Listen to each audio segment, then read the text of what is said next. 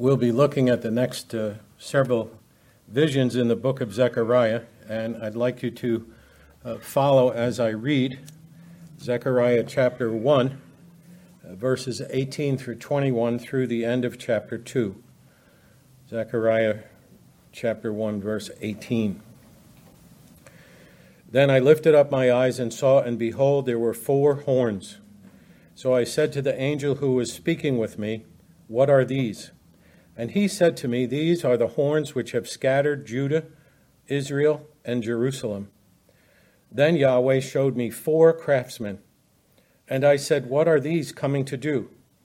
And he said, "These are the horns which have scattered Judah, so that no man lifts up his head.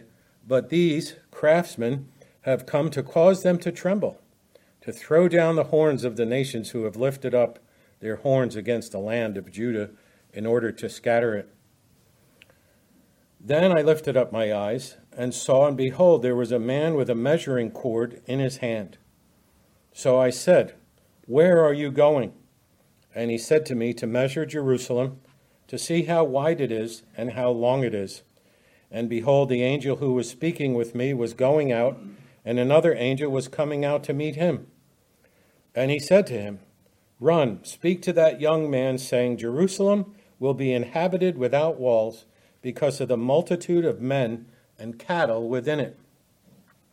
Indeed, I, declares Yahweh, will be a wall of fire around her, and I will be the glory in her midst. Ho there, flee from the land of the north, declares Yahweh, for I have dispersed you as the four winds of heavens, declares Yahweh. Ho, Zion, escape, you who are living with the daughter of Babylon. For thus says Yahweh of hosts, after glory he has sent me against the nations which you have taken as spoil, for he who touches you touches the apple of his eye. For behold, I will wave my hand over them so that they will be spoil for their slaves. Then you will know that Yahweh of hosts has sent me. Sing for joy and be glad, O daughter of Zion, for behold, I am coming, and I will dwell in your midst, declares Yahweh. And many nations will join themselves to Yahweh in that day and will become my people. Then I will dwell in your midst, and you will know that Yahweh of hosts has sent me to you. Then Yahweh will inherit Judah as his portion in the Holy Land, and will again choose Jerusalem. Be silent, all flesh, before Yahweh, for he is aroused from his holy habitation." Well, let's pray, and then we'll look at the text. Our Heavenly Father, we do need the aid of your Spirit each and every time we open up your word. We ask once again that would be granted to us, that our understandings might be open to see your glory and to see your words and the truths that you have for us this evening. In Jesus' name, amen. So we come to the vision of the horns and the craftsmen, and the formula there is similar. Zechariah says, "I lifted up my eyes and saw," and from the introduction of the book, we saw that this is repeated a number of times. The first vision, it was in the night, and he looked and he saw a vision in the night, and from then on, it seems like this is repeated. "I lifted my eyes and saw." And what he saw was four horns.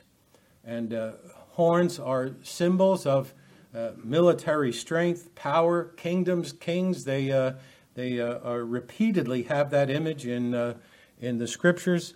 Pictures of horns in Daniel chapter 7, pictures of horns in Revelation. Horns come out of everywhere, and one horn gets big, and the horns are everywhere in these books, the visionary books. But they represent military power. That's what we're going to see. So we're looking at a common sign of power in the animal kingdom. You don't mess with a bull. You stay away from its horns. You stay away from a rhinoceros's horns. You stay away from an elephant's tusk. It's just a common sign of power in the animal kingdom that's transferred to visions of kings or military power. And they are specifically told if you'll notice, to be that the horns specifically are told that they are that which have scattered Judah and Israel and Jerusalem. So the question comes, well, what are they? They're specific nations. The four horns generally means northeast, southwest. They come from everywhere. And as we've studied and as we've looked, the commentators enumerate all these places where they could have come from.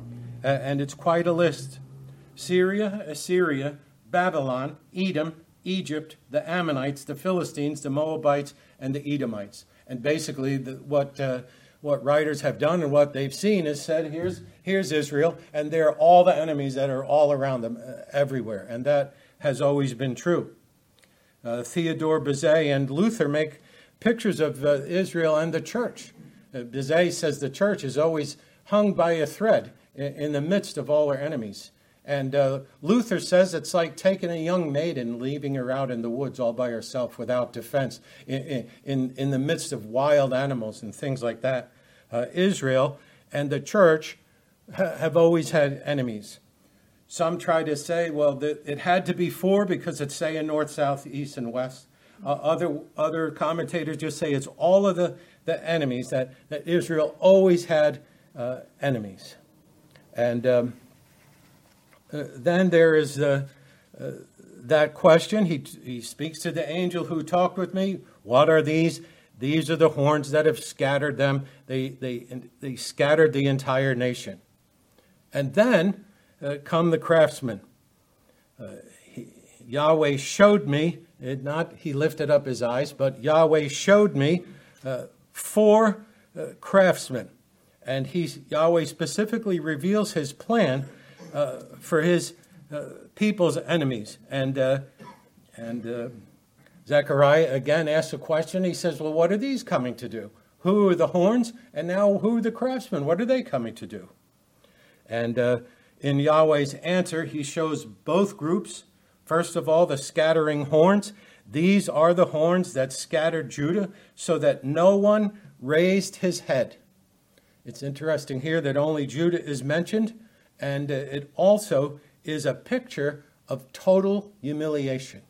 These nations came, they took over Judah, and no one raised their head. Everybody was ashamed. But look at what the craftsmen do. They terrify and cast down the enemies. The purpose, these have come to terrify and to cast down. So you have all these nations or opponents, and you have these four craftsmen who come, and they terrify and cast down all the opponents. Many opponents will be thwarted, and this really doesn't speak of anything but the gospel age. There's no four craftsmen or four carpenters in the history of Israel that come out of some place and attack. They actually cause terror, and it's interesting. Last week in our study in Revelation, we read a passage where people were terrified about the witnesses. After the 3.5 days, the breath of life from God came into them, and they stood on their feet, and great fear fell upon those who were watching them. So here's the persecuted church, and the people think, well, we got rid of the church. Well, no, the church rises up again. And they heard a loud voice from heaven saying, come up here. And they went up into heaven in the cloud, and the enemies watched them. And in that hour there was a great earthquake, and 1/10 of the city fell. 7,000 people were killed, and the rest were terrified and gave glory to God. You know, there's times where somebody speaks, and the other person is afraid of what they say. Paul says the gospel casts down spiritual strongholds and all that is opposed to God. It was never fulfilled in a battle, and in history it never will be. But these craftsmen are pictures. Think of the size comparison. All the nations that were Israel's enemies against four craftsmen. The four craftsmen have to have something very strong. Well, the only thing that's that strong is the gospel. They didn't have a new kind of machine gun. They didn't have a new kind of battle tank or anything like that. It demonstrates God's power to overcome the nations with the gospel. There are still guesses at who the craftsmen are. We have four people in our study of Haggai and Zechariah. So some people say the four craftsmen are Ezra, Nehemiah, and Zerubbabel and Joshua, the governor, the priest, and the two builders. Others say it's the picture of the gospel ministry because the enemies came from north, south, east, and west. They came from the four corners. And where is the gospel going to go? The gospel is going to go back out to four corners and have an effect. Others have mentioned it's preachers and evangelists, it's workers who do small things but have a great effect. Jesus said that in his ministry. Give a cup of cold water. Give somebody your cloak. You show Christian things and it expands. It promotes the kingdom. And if we remember in physical history, the Greeks come next. And then the Romans come next. These craftsmen aren't related to getting rid of all the enemies for all time, but they are connected with the gospel. Greek domination, Roman domination, and then the city and the temple is destroyed. And these craftsmen certainly seem to me, as you can tell, that they work through the gospel of the Lord Jesus Christ. The rest of the the vision and the measuring line will show us that you don't need physical walls, but God will be in the midst, and God will be the glory. And here God's saying, all these enemies have come on these people, but I'm going to use small things, craftsmen, just four people who are called craftsmen or carpenters, and they will terrify and overcome all those others. And then we come to chapter 2. This is the vision of the measuring line, and this is structured differently. This is structured differently because it really covers the entirety of chapter 2. So there is a vision and then exhortations that cover the whole chapter. The vision is in verses 1 through 5, and then there's three commands in verses 6, in verse 7, and verse 13. So the vision is seen and explained. And then verse 6 says, get up, flee from the land of the north. Verse 7 says, get up or ho, escape to Zion. And then verse 13 says, be silent, all flesh. The urgency is expressed to respond to those commands. So now the vision in verses 1 through 5, another interesting thing. Here, Zechariah says the same thing. I lifted up my eyes and saw. He saw a man with a measuring line or cord in his hand. So you're carrying the cord from one place to another. You're not carrying it like this. You're leaving it one place and measuring out to another place. And that's what he's doing. That's who he sees. And then comes the typical thing. But he doesn't ask the angel who talks to him. There's some differences here. He asks the guy with the measuring line. And he says, where are you going? Where are you going? He says, I'm going to measure Jerusalem and see how wide it is and how long it is. And that's what he sees. The measuring cord or the line is spoken in positive ways in chapter 1 and verse 16. The measuring line is stretched out over Jerusalem. God says he's going to stretch it out over Jerusalem, talking about the expansion. We'll see that expansion in this section. It's two connected visions with the focus on Jerusalem and what's going to happen to Jerusalem. Zechariah, in many ways, you could say, has a lot to say about Jerusalem. So the man with the measuring line and We end up with different discussions and questions about his identities. Some people say it's Christ, it's the Messiah. There's no doubt about it. And in chapter 1, verse 8, we already have seen the angel of the Lord, and he's called the angel of the Lord. And he receives the report from those who have gone around the face of the earth. And then he says, these have gone around the face of the earth. He tells the angel, and then he prays, and his prayer is answered. And that's the situation there. One of the commentators says this has to be Christ because Christ is set forth as the architect and master builder. And if you look at Hebrews, that's true. The patriarchs were looking to God as the architect and the builder of a city that they were going to go to, not a physical city.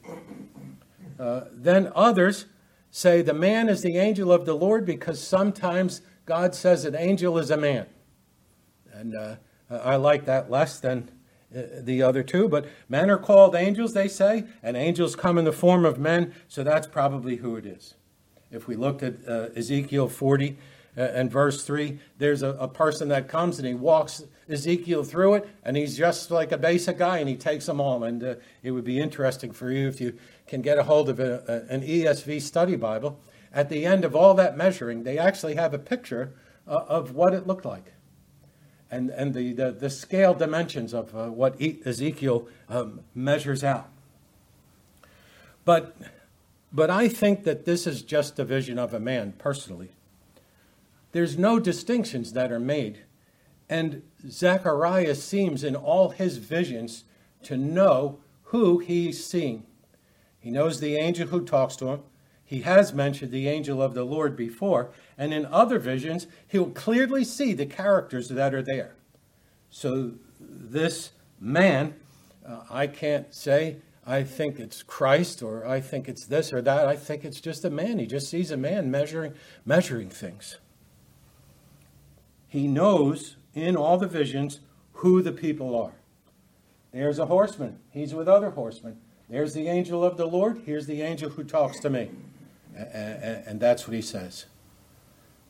Here's these horns. I see the horns. What are the horns? God tells him. He knows. God told me.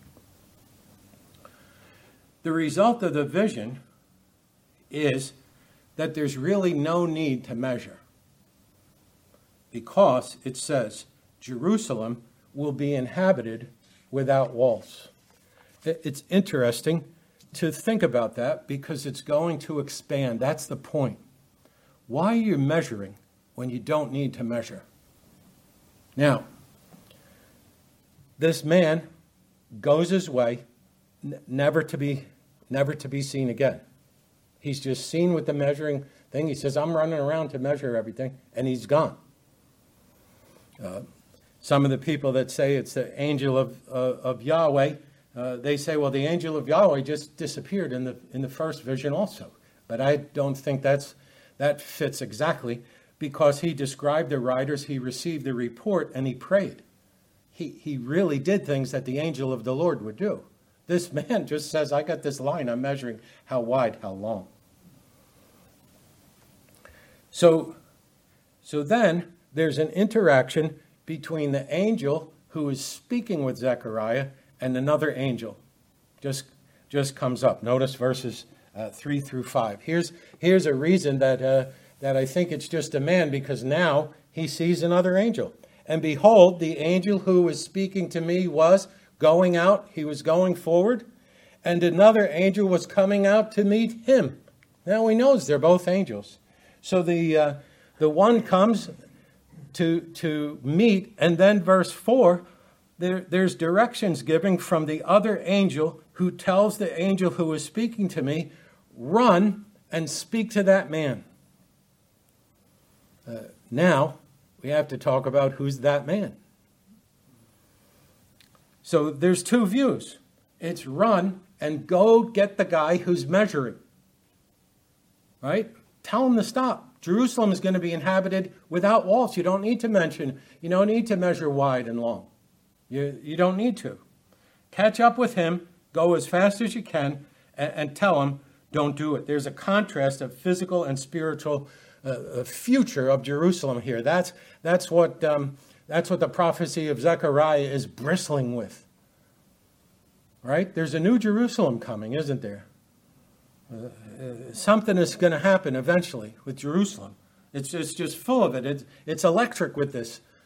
It's just, what's God doing? What's God doing? It's going to expand. How is he going to be in the midst? How is he going to be the glory? What's going to happen with Jerusalem? Well, we'll see some passages that tell us. So it's either this young man, and he's got this measuring line, and off he goes, and the angel tells the angel who is talking to Zechariah, go get him. Tell him to stop. Or he says to Zechariah, run and tell that young man. Zechariah is a young man.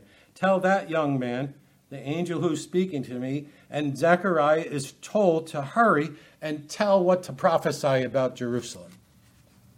So either tell the young man to stop measuring or tell Zechariah quickly, this is what's going to happen with Jerusalem. We're not going to need to measure. So Yahweh's declarations concerning Jerusalem come next in verse 4 and verse 5. And this is what God is going to do.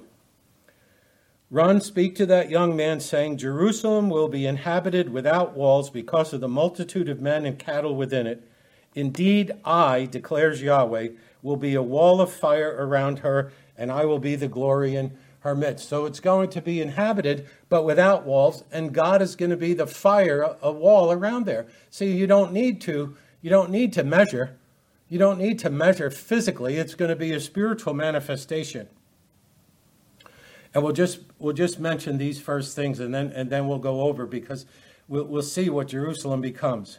So 4 things: no walls, a multitude of men and cattle, a wall of fire all around that God will be himself, and he'll also be the glory in the midst. So those are the 4 things we hope to get to. In the meantime, the declaration of Yahweh points to the future and a new Jerusalem. And it's a glorious future, and it's an important part of the believer's hope. When we think about the walls, what is going to happen in history in the next couple of years? Nehemiah is going to be dispatched to build the walls of Jerusalem, to build physical walls. Well, how can it be inhabited without walls if walls are going to be built? Well, he's not talking about a physical. He's talking about a spiritual manifestation. There's a glorious future for Jerusalem, and the glorious future for Jerusalem is an important part of the believer's hope, because you and I someday are going to live in Jerusalem. Do you know that? Well, I'm not moving over there. No, you will.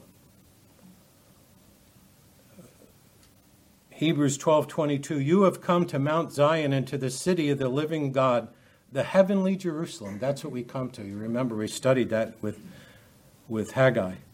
And to the myriad of angels, etc., etc., etc. What do we come to? We come to God's final purpose about Jerusalem. And it's a heavenly Jerusalem, and that's what we come to, spiritual things. There's no walls in the new Jerusalem, and God protects it. Revelation 3:12, a comfort to one of the churches. To the one who overcomes, I will write on him the name of my God and the name of the city of my God, the new Jerusalem, which comes down out of heaven from my God. That's important. The new Jerusalem comes down out of heaven from God. It's his purpose. It's his plan. And a new name. So if you overcome, where are you going to go to live? You're going to go to the new Jerusalem. There's going to be names written all over you, but you're going to live in the new Jerusalem. Revelation 22 and or 21 and verse 2, and I saw the holy city, the new Jerusalem again, coming down out of heaven from God, made ready as a bride adorned for her husband. Where are you going to live? I'm going to live in the new Jerusalem with Christ. I'm going to live in the new Jerusalem with God, with Yahweh. Because his purposes aren't about walls and a physical temple. His purpose is to take all his people to heaven and to be with him forever. And the picture is the new Jerusalem. The Spirit in John chapter 21, just a few verses later, carries him away to a great and high mountain. And he shows me the holy city, Jerusalem, coming down out of heaven. He sees it one way, then he's taken onto a mountain, and he sees it a whole other way, and here comes this city. Well, that's what's going to happen to it. That's what Jerusalem is going to be. Zion and Jerusalem are spiritually manifested in the New Testament. We've talked about it before. The disciples said, look at these beautiful buildings and these stones. And Jesus said, these stones are not even going to be laying on top of one another. He says, I'll tell you what's going to happen. In 3 days, I'm going to tear this down and I'm going to build it up. That's what's going to happen. The resurrected Christ. The resurrected Christ is my hope. Not a building, not a temple. The resurrected Christ. The city with no walls that comes down out of heaven for God. And the bride, and the bride, you remember that, don't you? What a day. You're standing there up at the altar and here comes your bride. This woman that you love, this woman that has your heart, and she's walking there, and you can't even hold it in. You're like, look at her, she's so beautiful. That's what's going to happen. The bride and the bridegroom are going to be brought together. Everybody's going to be in the New Jerusalem. Oh, you say, well, that sounds like pie in the sky. That sounds too fanciful. No, that's God's plan for his people. All Christians' hope is spiritual hope for a spiritual inheritance prepared by God in the Lord Jesus Christ. We're not waiting for a series of occurrences to physically happen before this. That is what it is. The patriarchs understood this. I've received the accusation sometimes that You don't think the land is important. You don't think Israel's going to have the land. You're going against the promises that God gave to Abraham. I'll say, well, no, I'm not, because Abraham didn't want the land. The patriarchs didn't want the land. They weren't like, oh, great, look at this oak at Mamre. This is really nice. Look at this well. But now they aspire to a better country, Hebrews 11:16. That is a heavenly one. Where did they want to go? They didn't want a park. Well, it was a nice place for my tent. I buried Sarah here. I might as well stay by this place, Machpelah. I want to stay here. No, they saw. Yes. But now they aspire to a better one. That is a heavenly one. Therefore, God is not ashamed to be called their God, for he prepared a city for them. God is ashamed of people who can only look at worldly things and things on the earth. That's the point. If they were stuck on looking at physical things, they wouldn't have made it, because God is ashamed of those people, but he's not ashamed of somebody who says, I believe your promises. I see them from afar off. I don't even know anything about Jesus, the Messiah. I just know what you said, God, and I'm looking for a heavenly city. Not earthly, not physical. What is it? God built it. He prepared the New Jerusalem, and as we saw, he will bring it down out of heaven. It is all from God. The declarations are continued because it's very similar to the first vision. Yahweh's promises of prosperity, protection, and glory have Jerusalem as their object. But it's not going to have walls, and there's going to be a fire all around it. No walls. That's interesting. I mentioned it already. Nehemiah is going to come and build walls, and the Romans are going to knock all the walls down, and they're not going to knock the whole temple down, and it's never going to be put up again. No walls. You can't have walls, God says, because of the multitude of men and cattle that are going to be there. And that is the number of people that you can't count. That's the church. As a village without walls. People won't come to the old Jerusalem and fill it like a crowded city, like a subway in Tokyo where they push you into the thing and you stand face like this. There's not going to be any walls. It's going to expand. Barnes says, wonderfully does it picture the gradual expansion of the kingdom of Christ, without bound or limit, whose protection and glory God is, and he is the character of its defenses. He takes care of the whole thing. The cattle imagery just supports the picture. You have people, you have cattle. That's a picture of their time.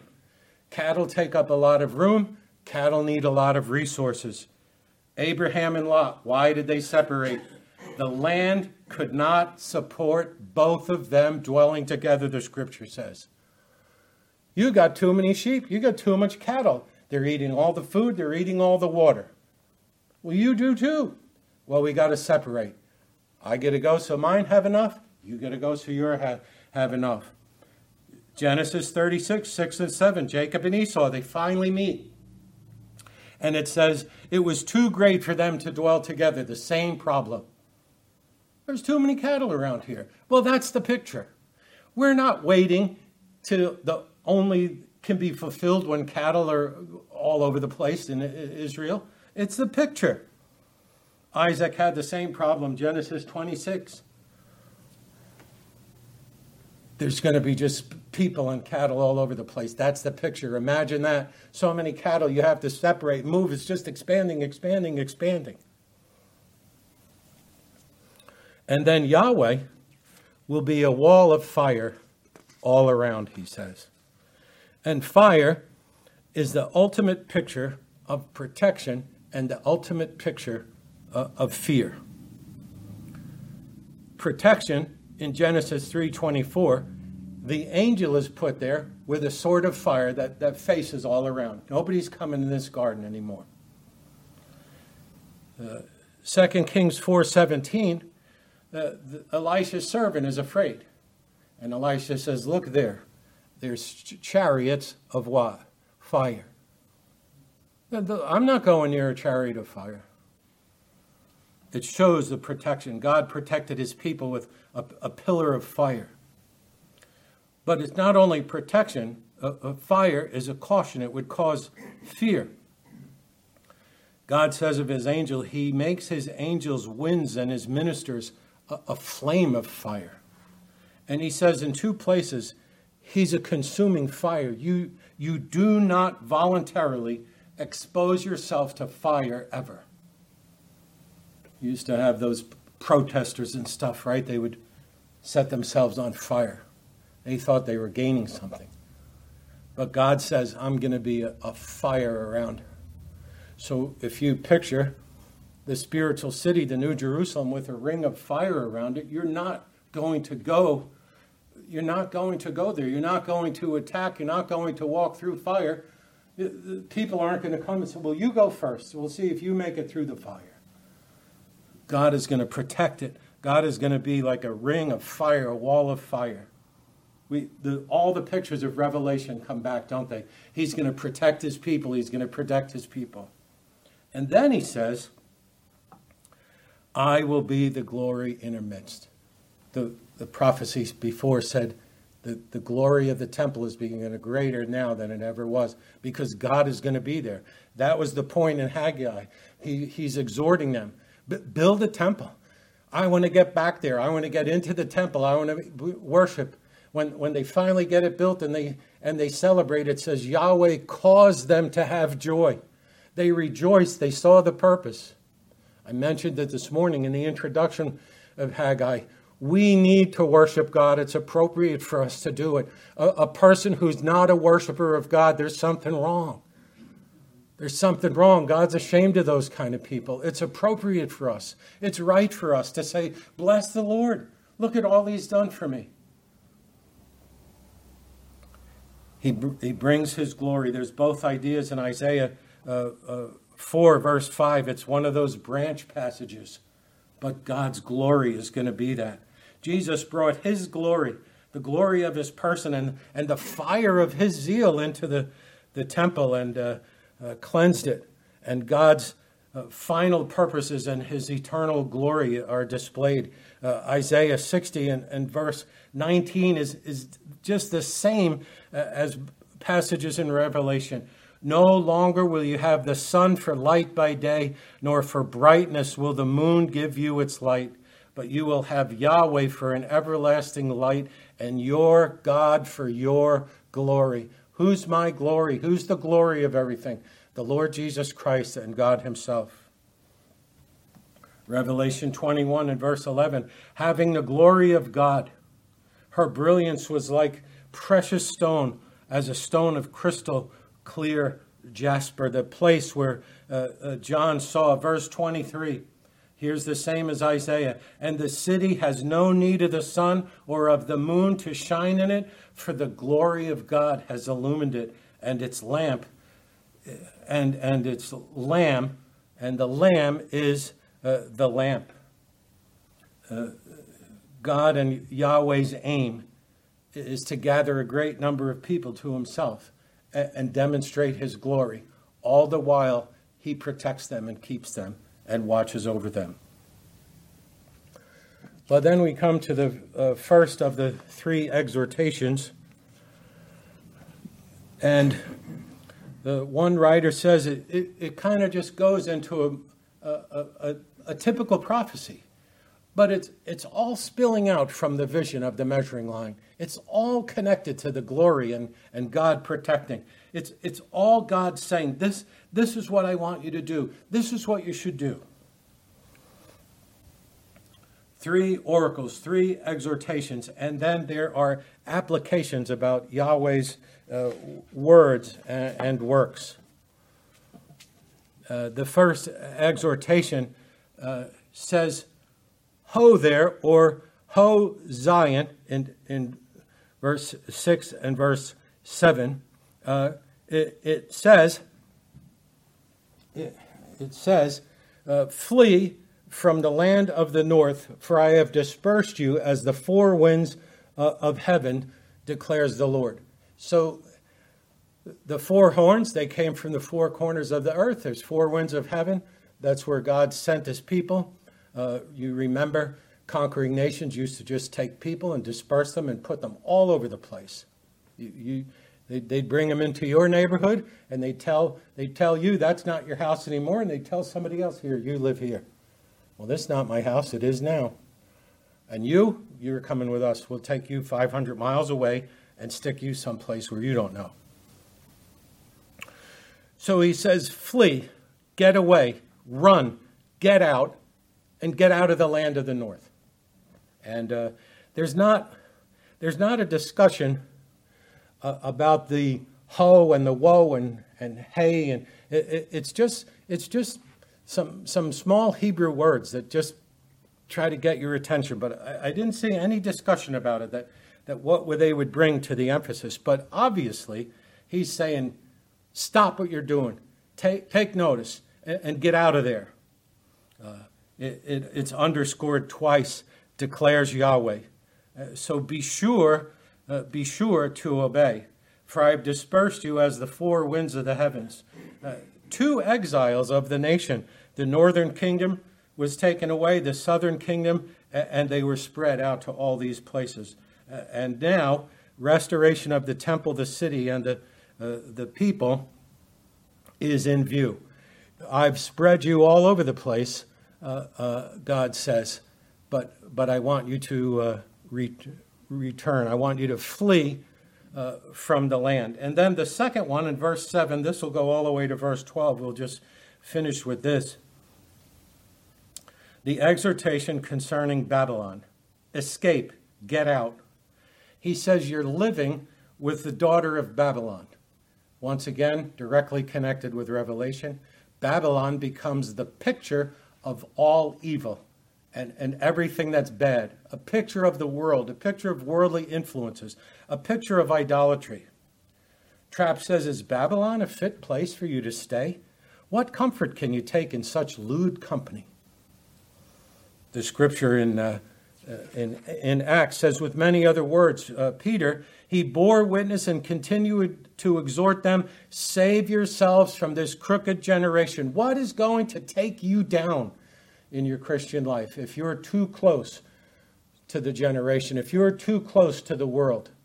God's not ashamed of people that say, I'm a sojourner, I'm going out of here.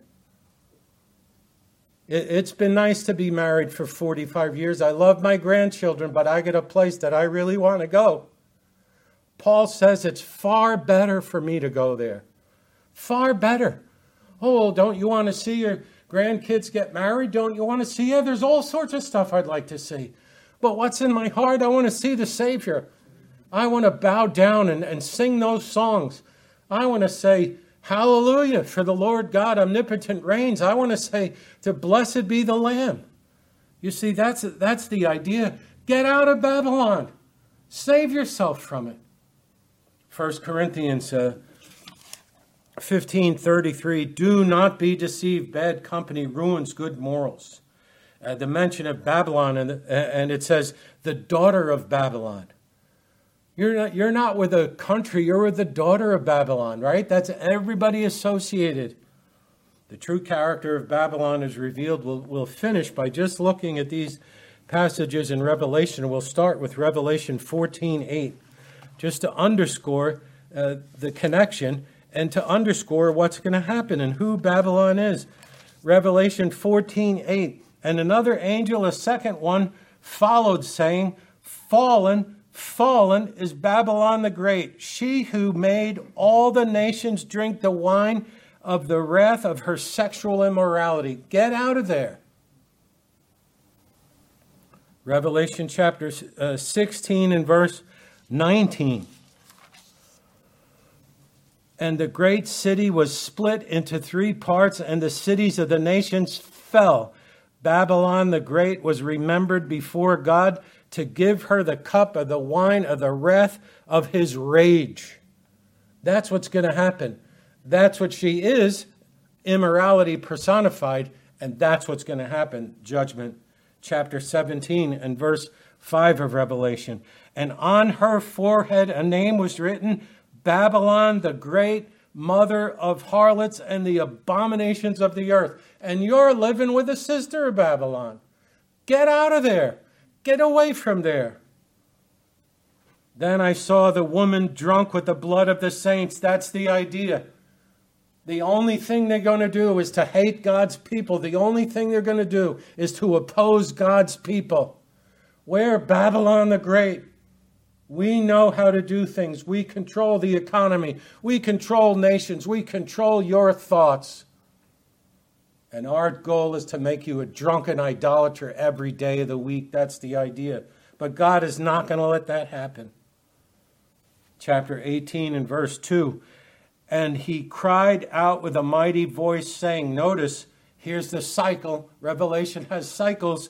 Fallen, fallen is Babylon the Great, and she has become a dwelling place of demons and a prison of every unclean spirit and a prison of every unclean bird and a prison of every unclean and hateful beast. How could you describe anything more terrifying and horrible than that? 18:10 and then 21, and then we're done. Chapter 18:10, standing at a distance because of the fear of her torment, saying, woe, woe, the great city, Babylon, the strong city, for in 1 hour your judgment has come. That's all the time that God could take. Even an hour is too long. But they say that. It only took an hour. The whole system of the world, the whole system of idolatry and immorality just gets destroyed in 1 hour. Get out of there. You're in there with the daughter of Zion. You shouldn't be there. Get away. That's the purpose. And the final verse before we close. Then a strong angel picked up, verse 21, then a strong angel picked up a stone like a great millstone and threw it into the sea. The sea is always like this swirling thing of evil and stuff, saying, so will Babylon the great city be thrown down with violence and will not be found any longer. And brethren, our goal is to persevere under all things and get to heaven and get away from Babylon. Let's pray. Our Father, we're thankful for the book of Zechariah. We're thankful that we know that your purposes are spiritual purposes and that your goal and your desire is to spiritually encourage your people with the hope of heaven and the salvation of the Lord Jesus Christ. In his name we pray. Amen.